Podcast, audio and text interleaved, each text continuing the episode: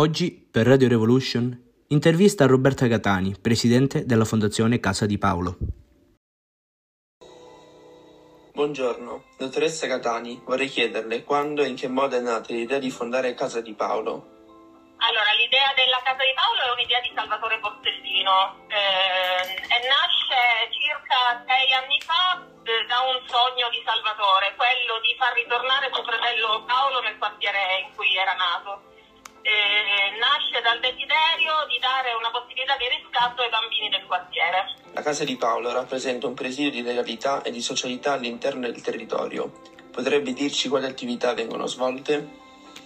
Allora, le attività alla Casa di Paolo sono molteplici, partono dal dopo scuola, dal laboratorio di dopo, di dopo scuola che è ogni giorno per due ore, eh, tranne il mercoledì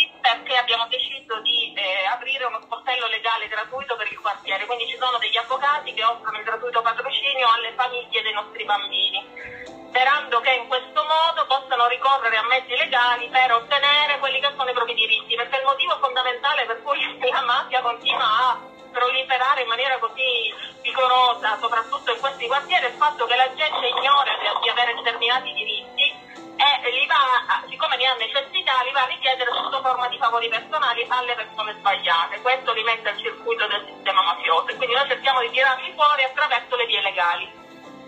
Eh, dopo il dopo scuola ci sono vari laboratori, ci sono i laboratori di informatica che per Salvatore è fondamentale perché lui è ingegnere informatico, quindi vuole che attraverso eh, l'apprendimento della programmazione, quindi non semplicemente usare i computer, ma imparare a programmare, i bambini possano, una volta finita la scuola, che non è arrivato al diploma, perché i nostri bambini, almeno prima che ci fosse la casa di Paolo, finivano la scuola, finito l'obbligo. Finita la scuola possono inventarsi un lavoro, quindi magari diventare programmatori.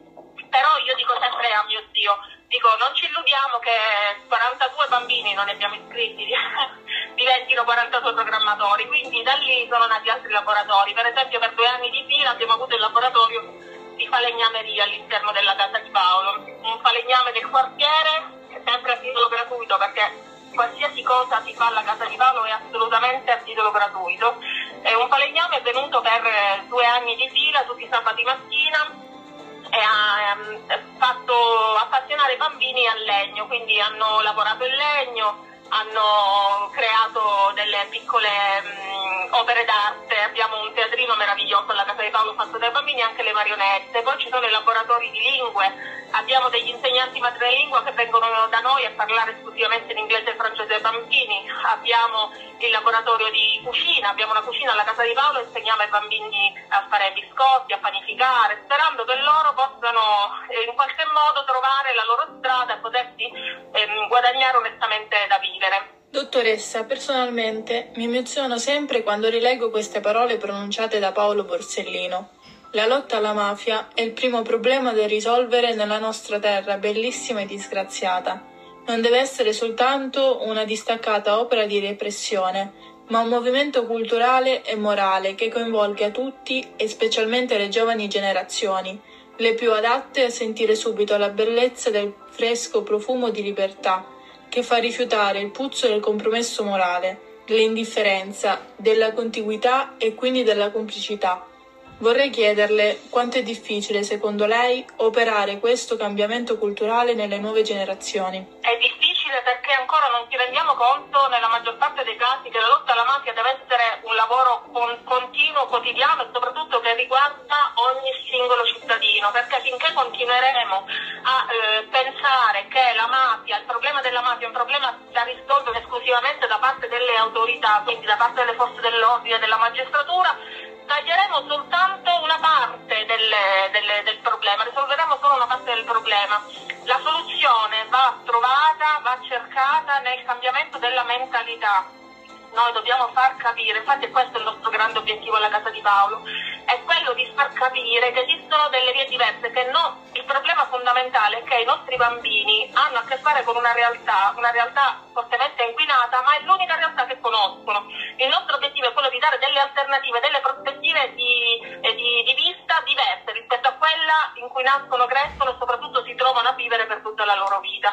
Io sono molto ottimista perché abbiamo questo grande esempio di Paolo che diceva ehm, e sono ottimista. Eh, noi dobbiamo esserlo e siamo convinti che partendo, lavorando sui bambini, facendoli, eh, facendogli capire piano piano, semplicemente senza azioni di legalità, che esistono vie diverse rispetto a quella che loro purtroppo sono abituati a vedere, loro possono finalmente cambiare e rendere davvero la nostra terra bellissima e non soltanto disgraziata.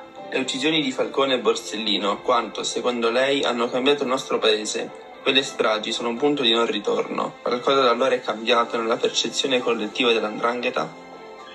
Allora, sicuramente è cambiato. Eh, è, è molto doloroso per me dover dire che forse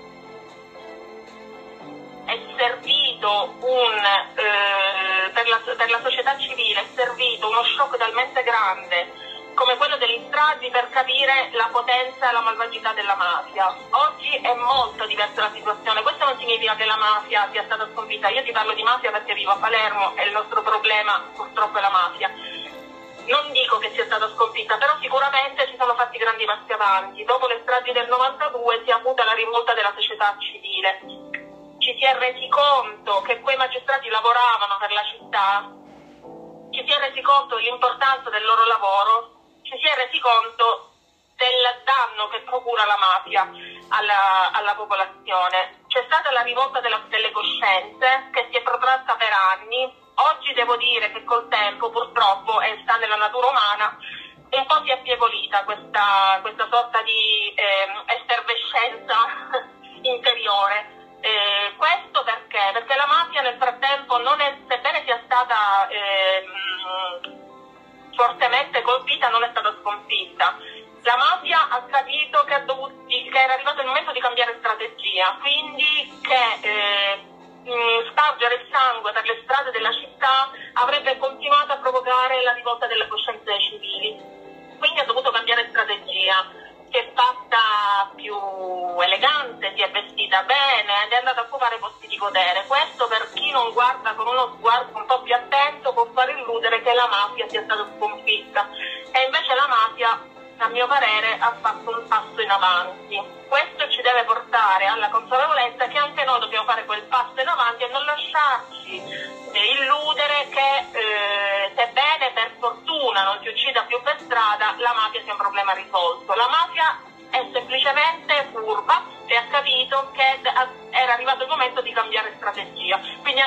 po' dovremmo cambiare strategia, nel senso che dovremmo a, a, ehm, rendere il nostro sguardo più eh, penetrante che sia capace di andare oltre le apparenze e capire dov'è il male. Oggi per i mafiosi dove vengono trovati, dov'è che avvengono gli arresti eccellenti, avvengono anche nell'ambito della magistratura, abbiamo il caso della saputo, avvengono nell'ambito delle, eh, dei grandi professionisti e abbiamo il caso delle, delle, mh, mm, del medico eh, Buttadauro e così via. Quindi dobbiamo capire che la mafia ha semplicemente cambiato aspetto ma è lì e fa soltanto i suoi interessi.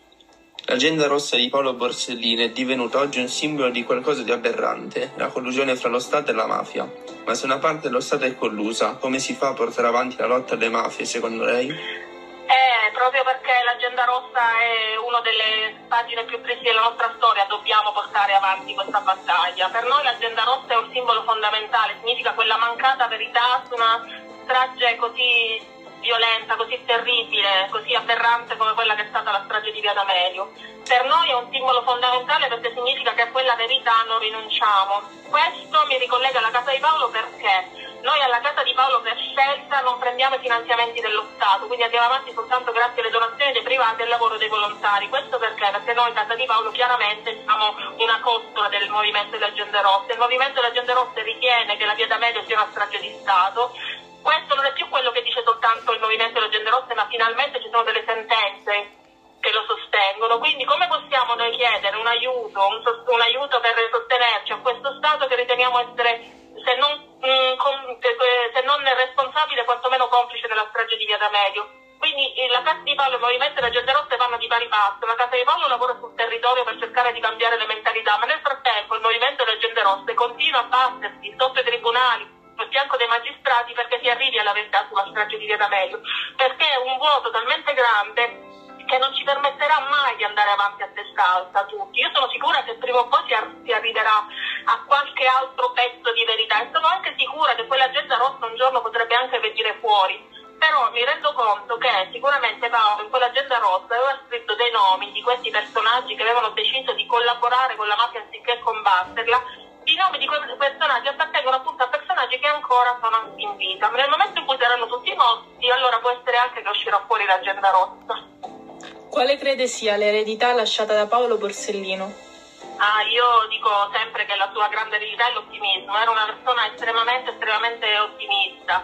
Eh, ad accogliere i bambini, i turisti alla casa di Paolo c'è un quadro che eh, Salvatore ha voluto far fare eh, su commissione a un pittore, si chiama Gaetano Porcati ed è un Paolo che sorride perché? Perché lui nonostante tutto, nonostante, ripeto, lui sapesse che per lui non c'era più scampo, nonostante questo fine. La sua eredità è un'eredità che consiste nel, nella forza della, delle, de, della speranza. La, una delle più grandi e eh, importanti frasi di Paolo è Palermo non mi piaceva, per questo ho imparato ad amarla. Il vero amore consiste nell'amare tutto ciò che non ci piace per poterlo cambiare.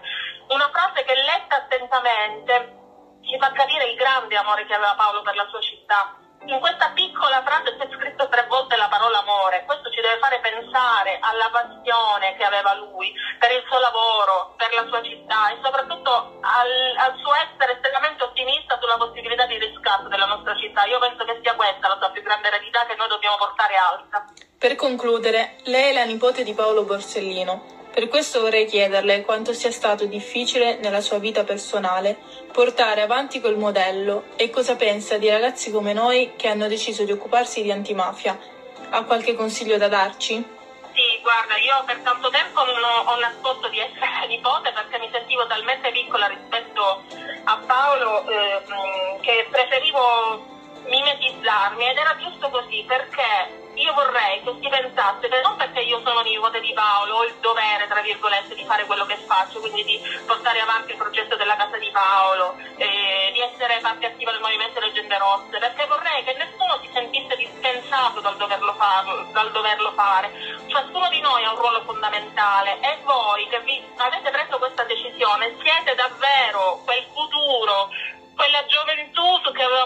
Paolo, quindi io vi ammiro veramente tanto, davvero, davvero, davvero. La ringraziamo per la disponibilità e la collaborazione.